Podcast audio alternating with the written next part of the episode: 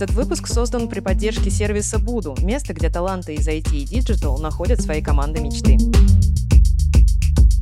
Привет, это подкаст «Форточку открой». Меня зовут Никита Остапчук, и я продукт менеджер в детском мире. А меня зовут Даша Никулина, я основатель маркетингового комьюнити Quality, и здесь мы обсуждаем разные темы из IT и маркетинга. И сегодня у нас в гостях Наташа Давыдова, фронтенд-разработчица в точке и один из главных амбассадоров джунов публичном пространстве. Привет, Наташа. Привет-привет, рада с вами познакомиться. Я, кроме того, еще создательница сообщества джуниор-разработчиков, причем э, не только фронтенд-разработчиков, у нас уже 3700 человек. Это очень круто. Давай начнем так. Расскажи, пожалуйста, о себе. Что ты вообще хотела бы, чтобы люди о тебе знали? Так, хорошо. В IT я заходила с э, фронтенд-фриланса. И два э, с мелочью года я фрилансила на зарубежной бирже Upwork. После этого я поняла, что фриланс это не мое, мне это не нравится. И взяла время на доучивание, на повышение, так сказать, квалификации, и пошла после этого джуном в коммерческую продуктовую разработку. И с тех пор уже два с чем-то года я фронтенд-разработчица. Меня немножечко помотало по дурацким компаниям, а потом я приземлилась в точке.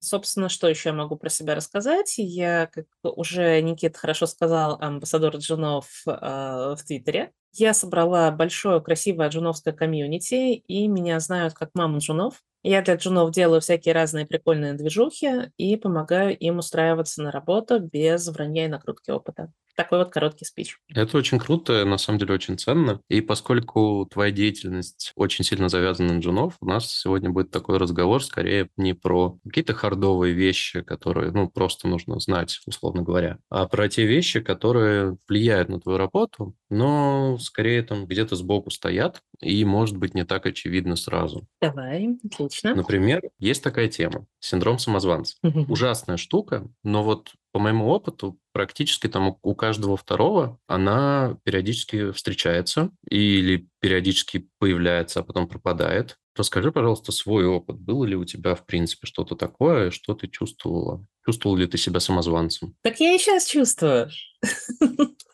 каждую минуту, ну, точнее так, э, каждый день моей рабочей деятельности, еще с фриланса, и вот по, по сей момент, где-то раз в денек-то точно я чувствую себя самозванкой, которая не соответствует занимаемой должности. Это абсолютно нормально, с этим привыкаешь жить. Дело в том, что у нас э, так или иначе в голове есть какая-то картинка, что если ты работаешь на каком-то коммерческом проекте, ты должен быть идеален, ты должен все знать, ты должен легко расправляться со всеми задачами, а если тебя ты встречаешь какие-то трудности, то это воспринимается не как нормальная рабочая практика, а то, что с тобой что-то не так. И, соответственно, э, каждая рабочая трудность, это нормально встречать по ходу дела рабочие трудности, она тебя тыкает, с тобой что-то не так, с тобой что-то не так, с тобой что-то не так. И постоянно вот эта вот красная лампочка мигает. Так что да, это норма жизни, и ну, действительно, у нас в индустрии почти все так или иначе от этого страдают. Ну, слушай, это действительно, кажется, норма жизни, но также кажется, что это довольно плохое ощущение, оно скорее не помогает тебе как-то там, не мотивирует развиваться, а наоборот, влияет там на твое ментальное здоровье, на твою самооценку. И на твою зарплату. Не-не-не, когда я сказала про норму жизни, я имела в виду, что нам падают задачи, с которыми нам нелегко расправляться. Вот это норма жизни. А наша на нее реакция, э, ведь синдром самозванца, вот это реальная проблема, которая у всех так или иначе. А расскажи тогда, может быть, у тебя есть какие-то вещи, которые ты сама применяешь, э, чтобы ну, не чувствовать себя самозванцем хотя бы 24 часа в сутки, хотя бы, допустим, 3 часа только чувствовать? Я стараюсь, с одной стороны, брать задачи, э, в которых я заведомо что-то не знаю. То есть это первый кусок, который помогает мне бороться с синдромом самозванца. Ну, то есть если я боюсь чувствовать себя некомпетентной, нужно, а, в общем-то, немножечко смотреть в лицо этому страху и осознанно брать задачи, в которых я заведомо буду не вполне компетентна. Поэтому я стараюсь брать а, задачки, которые мне немножко на вырос. Но это с одной стороны. С другой стороны, постоянно, если быть в стрессе, превратишься просто в какой-то жалкий ободранный веник. Поэтому такие задачи нужно очень аккуратно чередовать с а, задачами, в которых ты точно все понимаешь и можешь их сделать закрытыми глазами. Как-то так вот потихонечку, постепенно, очень по чуть-чуть э, стресс, связанный с синдромом самозванца, становится все более контролируемым. Но давление среды, тем не менее, остается, и ну, вряд ли это получится быстро забороть. Мне тут э, есть добавить пример. Я очень хорошо понимаю, о чем Наташа говорит, потому что я сама так делаю, но иногда я перебарщиваю с количеством задачек, э, в которых я знаю, что мне надо там то сделать, это сделать. Я иногда очень плохо оцениваю свои силы, и получается, что задача настолько, ну, я в ней настолько нулевая, что синдром самозванца превращается ну, в настоящую проблему, потому что я действительно не понимаю, что я делаю. Мне кажется, это действительно очень тонкая грань, и вот то, что ты сказала, что брать дополнительно, то есть э, держать такой баланс между задачками челленджовыми и задачками, в которых точно все понятно, это прям супер важно. Да, иначе ты очень просто быстро перегрузишься этим стрессом и реально будешь себя чувствовать каким-то бессмысленным, безруким э, человеком, которого случайно занесло в профессию. Совсем в идеале, чтобы задачи, которые брались на вырост, они были частично понятны, частично непонятны. То есть ты, в принципе, относительно знаешь, что надо, но очень четко видишь, что там есть подводные камни, с которыми тебе придется помаяться. Вот такие задачи – это идеально контролируемый стресс, на мой взгляд. Согласна. Так, ну что же, совет номер один. Получается так, что если вы чувствуете какой-то синдром самозванца у себя, создайте условия, контролируемого стресса, в которых вы будете понимать, что вы идете в какую-то неизвестность, но эта неизвестность э, ограничена, и в целом вы можете с этим справиться. Звучит очень классно. Что еще хотел у тебя спросить? Мне на самом деле очень импонирует э, вот эта вот история с джуновским комьюнити, и кажется, на первый взгляд, что вообще-то наличие какого-то комьюнити, не обязательно там более-менее официального, а просто людей, которые имеют схожие с тобой проблемы, очень сильно тоже помогает э, бороться с синдромом самозванца, потому что осознание того, что ты не один, что куча людей вокруг тебя испытывают то же самое, как нормализует твои чувства, как будто бы. Что ты думаешь по этому поводу? А, собственно, ради этого же все и создавалось. То есть изначально джуновская комьюнити когда я его делала, я думала, что это будет десяток таких же джунов, как и я, с которыми мы будем друг в дружку ныть и справляться с неурядицами этого мира. А получилось вот то, что получилось, какая-то здоровенная махина. Знаете, есть этот концепт э, в Рунете, что надо не ныть, а делать. Я никогда не понимала, почему ныть и делать противопоставляются друг другу. У меня что в семье, что в комьюнити есть другой концепт. Ты ной, но делай. Это нормально делиться своими эмоциями, это нормально прийти и поорать в других, что ничего не получается, жизнь тлен, словить свою дозу сердечек, обнимашек и пойти дальше хреначить. Эмоции нормально, делиться ими нормально, получать вот это вот ощущение, что ты не одинок со своей болью, это нормально.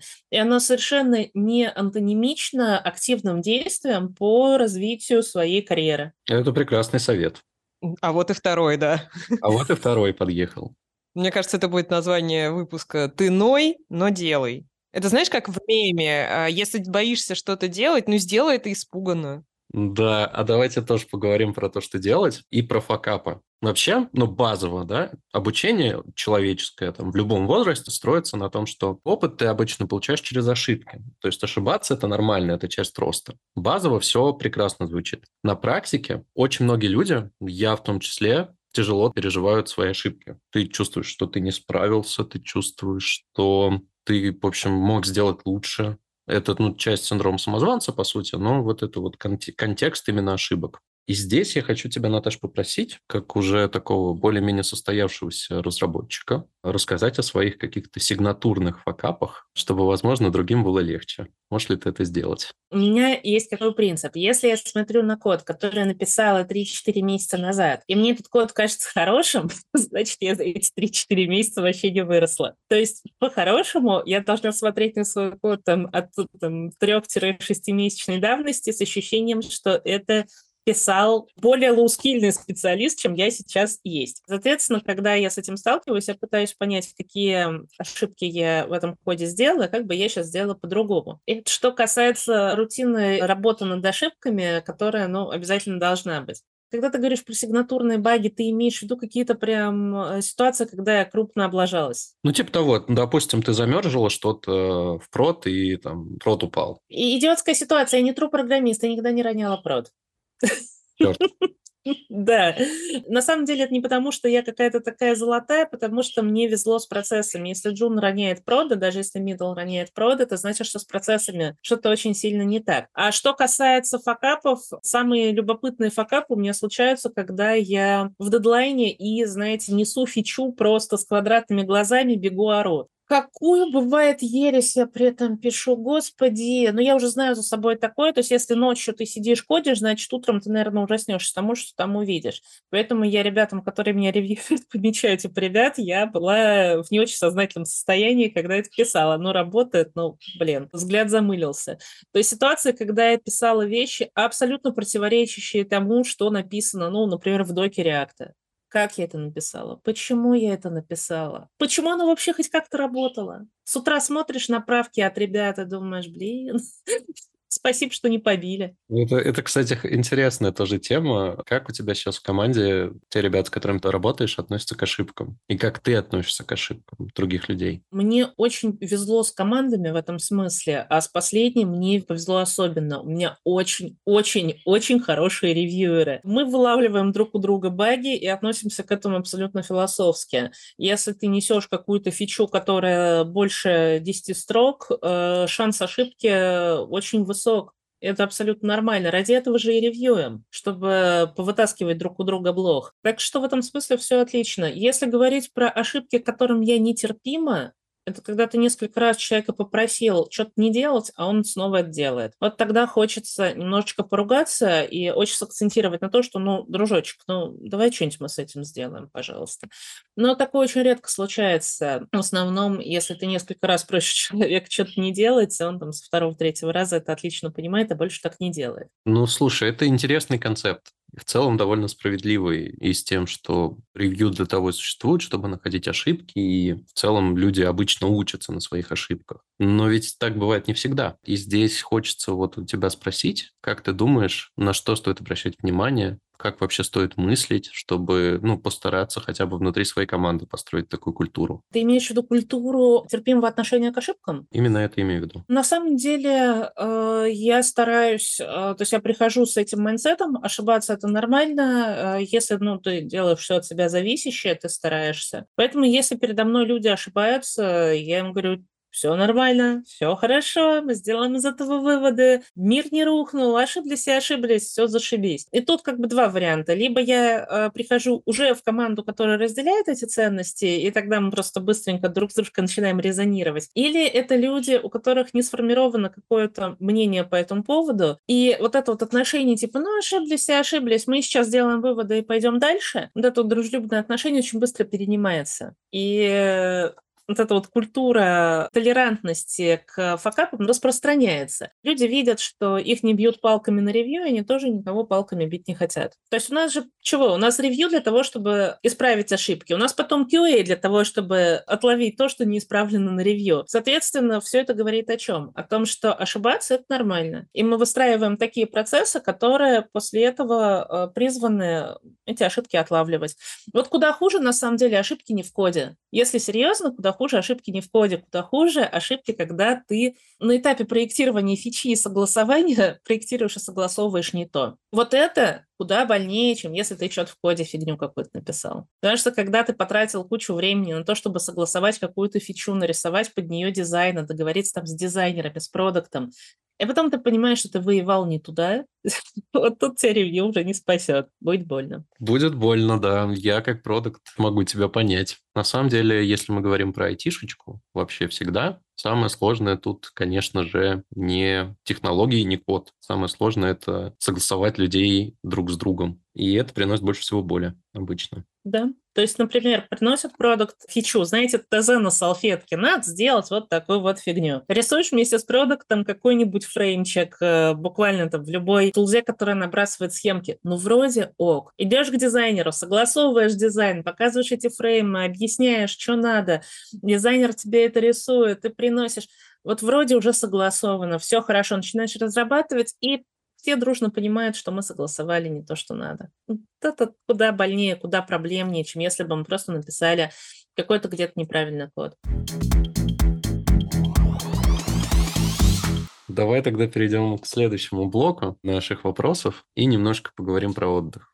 Я вообще немножечко, совсем чуть-чуть, адепт, так сказать, work-life balance, и считаю, что если ты работаешь 8 часов, то ты должен работать 8 часов, потому что, ну, с точки зрения менеджера, я не знаю, там у разработки может быть какие-то свои приколы. С точки зрения менеджера, как человека, который должен принимать всегда какие-то ответственные решения, и на самом деле это может быть не какая-то сложная, тяжелая работа физически, но это всегда большая ответственность, это всегда ты должен стремиться, короче, к наилучшему решению из всех возможных. И на это очень сильно влияет усталость. Поэтому я предпочитаю работать столько, сколько положено. Остальное время максимально отдыхать, максимально находить какие-то вещи, которые там приносят мне ресурс, чтобы я мог эффективнее работать. Я понимаю, что когда я уставший, я вообще-то очень фиговый менеджер, и со мной там лучше дела не иметь, потому что я что-нибудь зафакаплю. Что ты думаешь по этому поводу ну, с точки зрения разработки, с точки зрения разработчика и с точки зрения какого-то потенциала для джуна? Стоит ли джуну обращать на это внимание? Или ему стоит там фигачить типа 24 часа, пока он не станет ну, более-менее приемлемым специалистом? Вы знаете этот мем, да, с котиками, когда такая милая кошечка спрашивает котика, типа, а что ты делаешь в свободное время? А кот ей вот это, какое, какое время? Не понял вопроса. И это просто вся моя жизнь. То есть я адепт work-life balance, но для других. А если серьезно отвечать на твой вопрос, стоит ли Джуну работать 24 на 7, пока он не станет каким-то приличным специалистом, ну, за других всегда решать легче, да? Я бы сказала, нет, не стоит, потому что от того, что ты сейчас убьешься головой об угол и выведешь себя просто в истощение, ни тебе, никому не станет легче. Тем более мы знаем, что медлам тоже очень-очень стоит, если они хотят оставаться конкурентами на рынке и куда-то расти, им тоже стоит активно учиться. Поэтому нет той точки, в которой ты можешь себе сказать, все, я всего достиг, у меня все хорошо я теперь вообще могу плевать в потолок. И сеньорам, если они хотят реализовываться, им тоже приходится учиться. Поэтому, по возможности, если есть э, такие нормальные условия, стоит э, регулярно, размеренно учиться, не в формате 24 на 7, а в том формате, который ты можешь потянуть в долгосрочной перспективе. Но я понимаю, что любому человеку, особенно если он оказался на новой работе, очень хочется себя показать, э, что тому человеку с шансами придется, либо ему будет казаться, что ему приходится. Фигачить просто в каких-то промышленных промышленных масштабах очень-очень сильно и очень-очень тяжело. Тогда стоит, наверное, задуматься о том, как, э, до какого момента ты, собственно, собираешься вот в таком вот состоянии быть, и как ты можешь себя поддержать, когда ты дойдешь до этой точки, и, ну, скажешь себе, что все хорошо, и нужно взять какой-то отпуск или что-то, чтобы не рассыпаться совсем. Ну, мне кажется, здесь даже, наверное, важно понять, до какой точки ты идешь в первую очередь, потому что, может быть, очень абстрактное понимание, типа, вот, я сейчас буду работать, чтобы стать лучше, чтобы, там, не знаю, меня не уволили. Но так можно всю жизнь работать. Да. Да. Хороший тоже совет. Но это не тот совет, которому я сама следую, поэтому, в отличие от предыдущих советов. Давай теперь об этом поговорим. Как вообще устроен твой день? Ты э, не следуешь work-life balance какому-то, я не знаю... Никакому не следую. Никакому мы, не следуешь. Мы сейчас с психотерапевткой об этом, собственно, активно общаемся, потому что так дальше тоже жить сложновато, и на долгосрочную перспективу мой режим не очень-то масштабируется. Но обычно мой день выглядит примерно так. Я просыпаюсь, продираю глаза и выхожу на рабочий созвон. Это очень хорошо, если я успеваю до него позавтракать. Чаще не успеваю. И тогда хорошо, если созвон первый дейлик не перейдет в какие-то более серьезные обсуждения, смогу позавтракать после дейлика. Хуже, если он перейдет в какие-то более серьезные обсуждения, тогда мой завтрак случается в какое-то вообще неприличное время. После этого я сажусь работать, я сколько-то времени работаю, тут зависит от если по задачам загрузка не шибко большая, то можно немножко поменьше. Если серьезная загрузка, как у нас, например, в последнее время у команды, то, соответственно, больше даже, чем хотелось бы и моглось. После этого я отключаю работу и сажусь учиться. После того, как я учусь, учусь я где-то часа три, Э, у меня наступает период организационных дел, связанных с сообществом, с метапами, еще там с чем-нибудь. И в итоге я ухожу спать, возможно, ну, перед сном я, может, минут 40 книжку читаю. Слушай, это звучит ужасным, но, Да. но, в то, но в то же время очень хорошо, потому что кажется, что это то, о чем мы уже говорили, кажется, что полезно, когда какой-то ну, не слишком социально приемлемый опыт, кажется, что перерабатывать это плохо, это все понимают. Он транслируется, и я надеюсь, что наши слушатели, которые перерабатывают, тоже поймут, что они не одиноки в этом, и, может быть, задумаются о том, что можно что-то изменить. Если давать советы, я люблю это делать, Так. Отдых это же не лежание на диване, по большому счету. Отдых это то, что позволяет тебе получить какую-то энергию, перезагрузиться. Вот это вот все прекрасное, доброе, вечное, о котором на самом деле все знают. Для меня, например, отдых — это вот запись подкаста. Для меня это не работа, хотя тут, конечно же, тоже очень много всяких производственных штук. Нужно договориться с гостями, поставить встречи, там, написать какой-то план. И вот это вот все. Это все вот можно воспринимать как работу, но по сути это не моя прямая работа, и это мне приносит тоже какую-то там часть энергии, чтобы делать то, что я делаю, и чтобы, в принципе, комфортно жить вне работы в том числе. Меня, по крайней мере, умственно и душевно наполняют ситуации, когда я возякаюсь с джунами. То есть у нас, например, бывают моменты, когда ребята кидают э, свои проектики в чат и такие, дайте, пожалуйста, фидбэк. У меня может быть относительно свободный вечер, который я сама решаю, чем наполнить, и хорошее настроение. И тогда я спрашиваю человека, а не против ли ты видео-ревью? Обычно люди не против. Тогда мы собираем созвончик, на котором в зависимости от стека может быть до 30 человек в рамках чата, и делаем видео-ревью. И я могу и превьюить человека, и рассказать что-нибудь полезное, и у нас еще другие сеньоры могут на это дело подтянуться и тоже рассказать что-нибудь полезное. И ребят послушают, и все, всем чудесно, там часик-два мы проводим в таком режиме, это очень вдохновляюще. Это правда, это правда. Блин, прикольно. А это у вас всегда такие стихийные встречи? Или вы думали как-то ввести это в регулярную схему? Это чисто по настроению. Я не хочу брать на себя такие обязательства, это просто должны сойти звезды чтобы у меня было настроение, у человека был проект, который хочется поревьюить вот так вот, тогда я просто предлагаю всем, собр... ну, кто хочет, собраться и вот так душевно посидеть, поболтать, поревьюить. Ну, вообще звучит очень вдохновляюще. Это вот прям как будто бы то, о чем я говорил. Даша, а у тебя? Ой, господи, у меня там пес. Простите, я выключу звук. У тебя там пес, а у меня тут э, коты орут.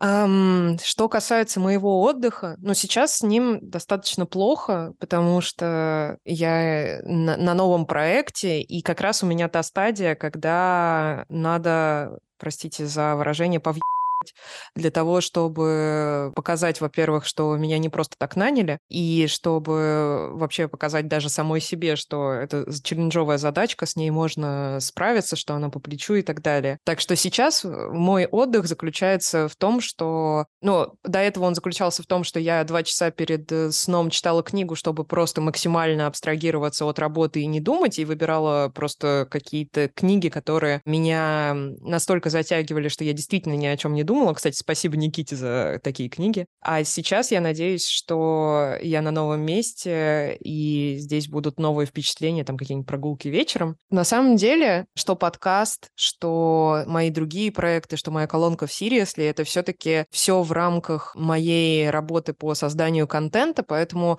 да, оно меня наполняет, но полноценно я все-таки это отдыхом назвать не могу, потому что, ну, грубо говоря, у меня все равно напрягаются глаза, у меня все равно риск развития туннельного синдрома, потому что я сижу как, не знаю, кто целыми днями печатаю. То есть здесь такая очень тонкая грань. Короче, получается, у меня три вида деятельности, четыре вида деятельности. Спать, работать, делать свои проекты и отдыхать э, глазами, назовем это так. Чтение книги перед сном, которая вот так вот перезагружает мозги, это одна из самых прекрасных частей дня. Согласна.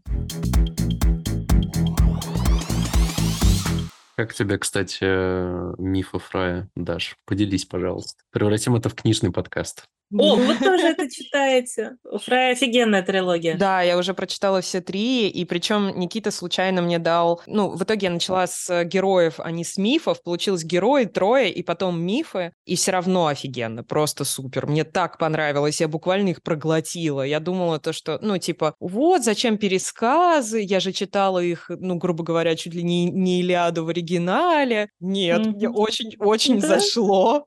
И с этим фраевским юмором. Это Потрясающе. Я только первую часть прочитала, две еще меня ждут, но мне очень понравилось. Да, мы с Дашей горячо рекомендуем. Это прекрасное, прекрасное занятие. Ой, а можно дополнительный вопрос? Он как будто бы касается немножко в тему усталости и синдрома самозванца тоже. Что ты думаешь, Наташ, про мем? Шел сеньор мимо стула Тим Лида, сел и выгорел. Мне кажется, что сеньор успел выгореть еще до стула с тем лидом. Но на самом деле на моей прошлой работе был очень показательный кейс. У нас был э, разработчик, такой хороший, крепкий фронт. А, жил себе, не тужил, был румяно весел, а потом наш э, тимлид фронта уволился, и этому разработчику предложили стать новым тимлидом фронта. Так вот, за пару месяцев этот румяный тимлит, этот румяный новенький тимлит похудел лицом, у него появились огромные э, круги под глазами, знаете, и вид э, зомби, который позавчера умер, вчера выкопался. И когда на новогоднем корпоративе э, мы с ним поболтали, я его спрашиваю, ну что, как тебе живет с тем лидом? Расскажи про свой процесс, расскажи мне про свое все. Он вынимает телефон и показывает мне календарь своих встреч.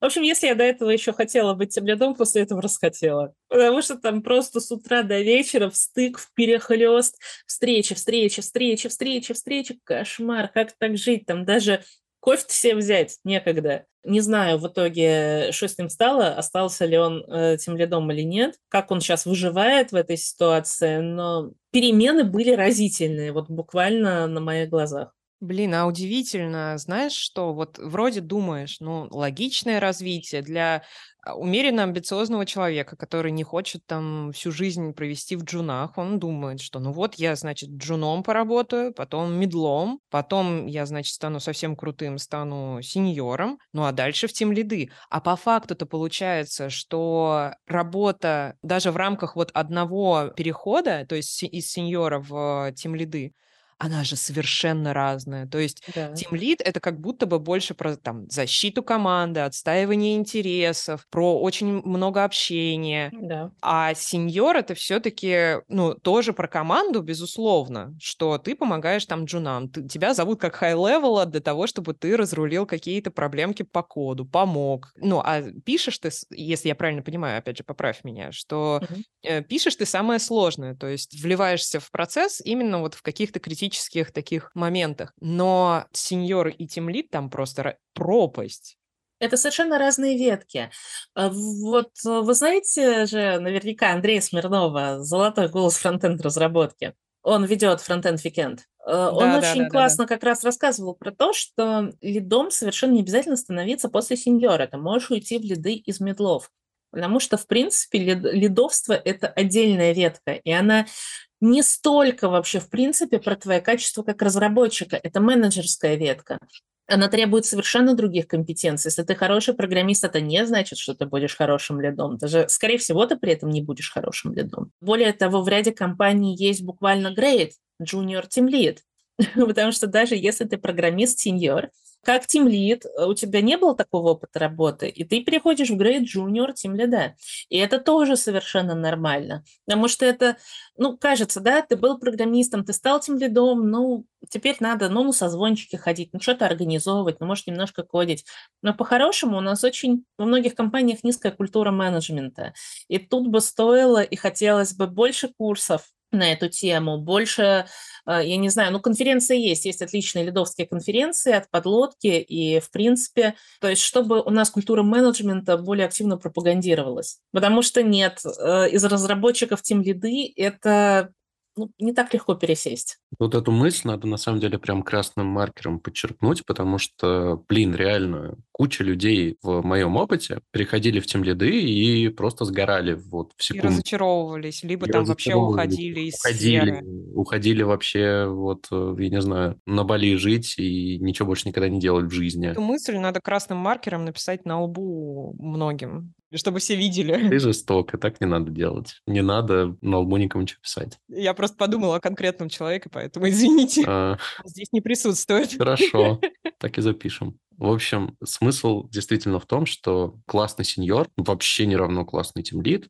Две разных ветки, и тем лидом быть очень сложно, и на самом деле надо 10 раз подумать, если тебе предлагают им стать. Да. Не факт, что тебе понравится. Вот ты 10 раз подумал, Никит? Я 10 раз подумал, и э, поскольку я менеджер по своему бэкграунду, в принципе, базовому, я там все равно сталкиваюсь с каким-то people management чаще, у меня куча встреч и так. Мне все равно тяжело, потому что это ну, немножко другой уровень ответственности и немножко другой уровень ответственности за конкретных людей. И это всегда тяжело, кажется. Ну, во всяком случае, для меня. А тут еще важно понимать, что если в принципе, ну, относительно понятно, что должен делать в компании сеньор, что это ну, такой high-level программист, который может э, мыслить не просто фичами, а буквально развитием проекта с технической точки зрения на несколько месяцев вперед. То есть это человек, который может с технической точки зрения подращивать стажеров, там, джунов, медлов. То есть, в общем-то, примерно понятно. Но вот когда встает вопрос, а что должен делать тимлид? Это как, знаете, это как с э,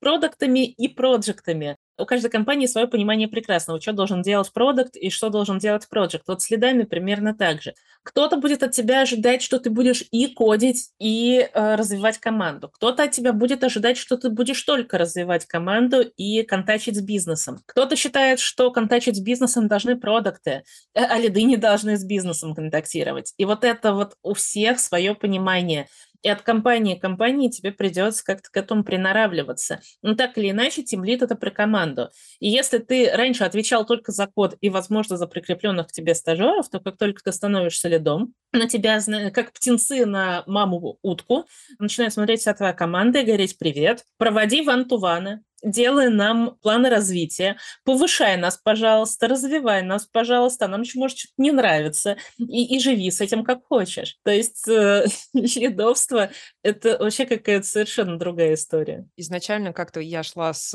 ожиданиями, что мы поговорим про джунов, в итоге говорим про джунов тем лидов. Давайте про джунов говорить, я только за. Мне очень нравится, куда на самом деле ушел разговор, потому что я такая прям, ого, а давайте поговорим. Последняя ремарка, что самое дурацкое, если для джунов-программистов есть очень много всего, курсы, стажировки, менторы, то для джунов бледов ничего такого нет. Плыви сосиска. Это идея для курса, я считаю. Ну, а ты хочешь его сделать? Ну, я, в принципе, знаю, к кому пойти за контентом, так что можно. Вот они все сидят здесь. Давайте вернемся к джунам. Наташ, как ты думаешь, для человека, который только пришел в индустрию, совсем джун, какие важные вещи, важные шаги он должен сделать в первую очередь? Честно говоря, самый важный момент, который должен понять сейчас Джун, это тот факт, что мало просто выбрать какой-то технический курс и по нему двигаться. Потому что те, кто рядом с вами, они тоже выберут какой-то технический курс и будут по нему двигаться.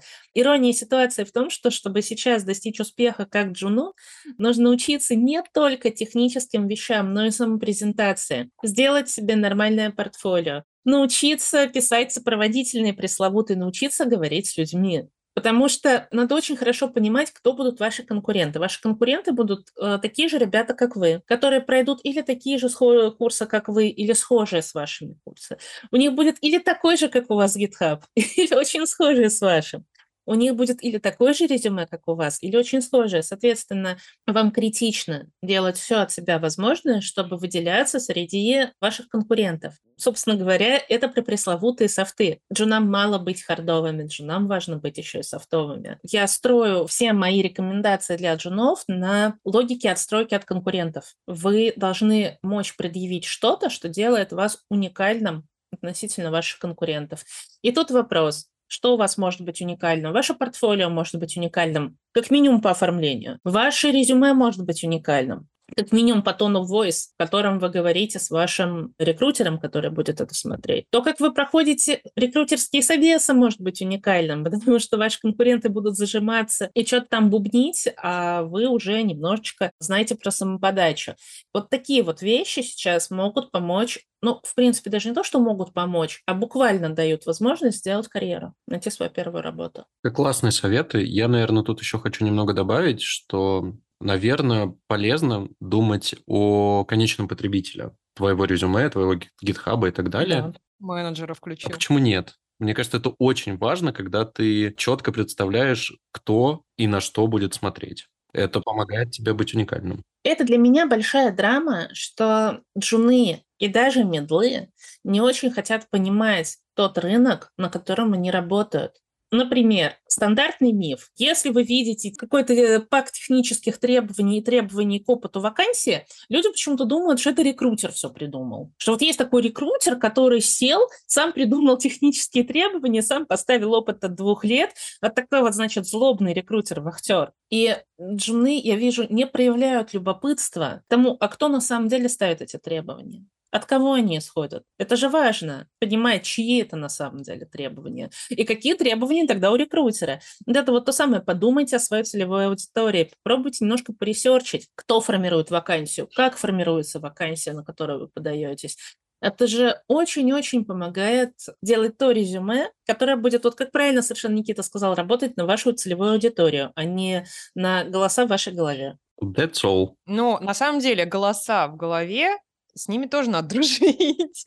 Поэтому все-таки твое резюме, твое портфолио и вообще весь этот э, вайп э, твоего УТП должен откликаться тебе внутри. То есть я к тому, что не надо пытаться ну, я опять про свое, про вот эту репутацию, управление имиджем и так далее, что не надо пытаться сделать из себя кого-то другого, чем ты есть. То есть, э, да, подсвечивать сильные стороны, безусловно, но при этом создавать новую личность и нового человека и говорить, что там, допустим, мне интересно то-то, хотя на самом деле на одном месте ты это вертел, то, наверное, это не очень хорошая идея. А с этим я абсолютно согласна. Когда я говорю, что не нужно говорить с голосами в голове, я имею в виду, что нужно понять э, именно то, как формируется рынок вакансий, что хочется рекрутеру, зачем вообще нужен рекрутер, что он проверяет. Ради чего он нужен бизнесу?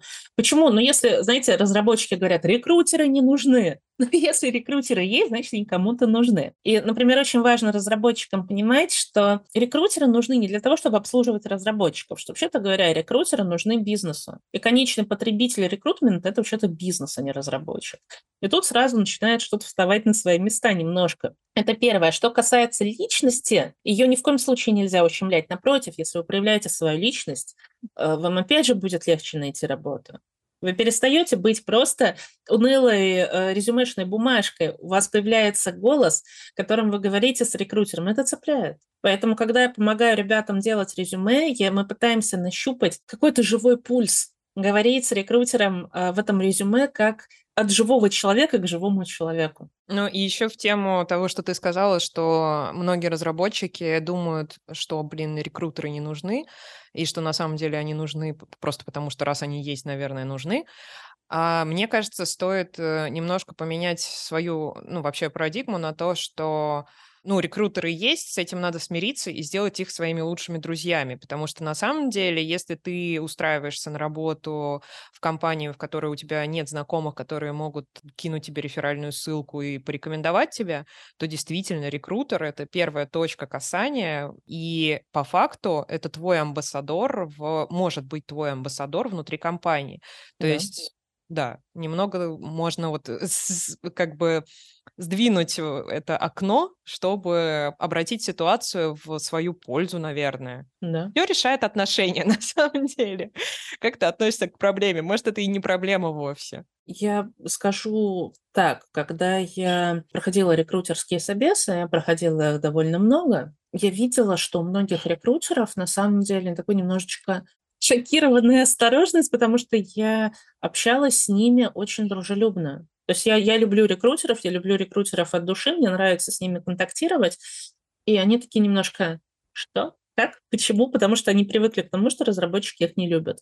Хм, интересно. Это, кстати, интересно еще и потому, что, например, ну, тут есть какая-то разница с продуктами. Я думаю, что, в принципе, с менеджерами, потому что понятно, что любые джуны страдают на начальном этапе карьеры, но когда ты разработчик, кажется, что вот у тебя чуть-чуть больше шансов, что тебя хоть в плохонькую, но в какую-нибудь компанию возьмут. Когда ты менеджер и ты джун, это, в принципе, довольно такие, как будто немножко противоречащие друг другу вещи. Тебе приходится очень тяжело в плане поиска работы, и ты максимально пытаешься проникнуть в мир рекрутмента, чтобы произвести наилучшее впечатление. Здесь, кажется, есть такое вот немножко разделение, какой-то водораздел. Да. Я когда смотрю, как сейчас мучаются э, те же джуны продукты, пытаясь найти работу, у меня сердце кровью обливается. Э, ощущение, что джунам, даже фронтам или бэкам э, при этой безумной конкуренции найти работу легче. Это правда. Что я хотела посоветовать бы тем, кто меня слушает, и не только джунам. Если вы хотите понимать никак, немножко, как работает рынок, идите на YouTube и послушайте рекрутерские и темлицкие конфы.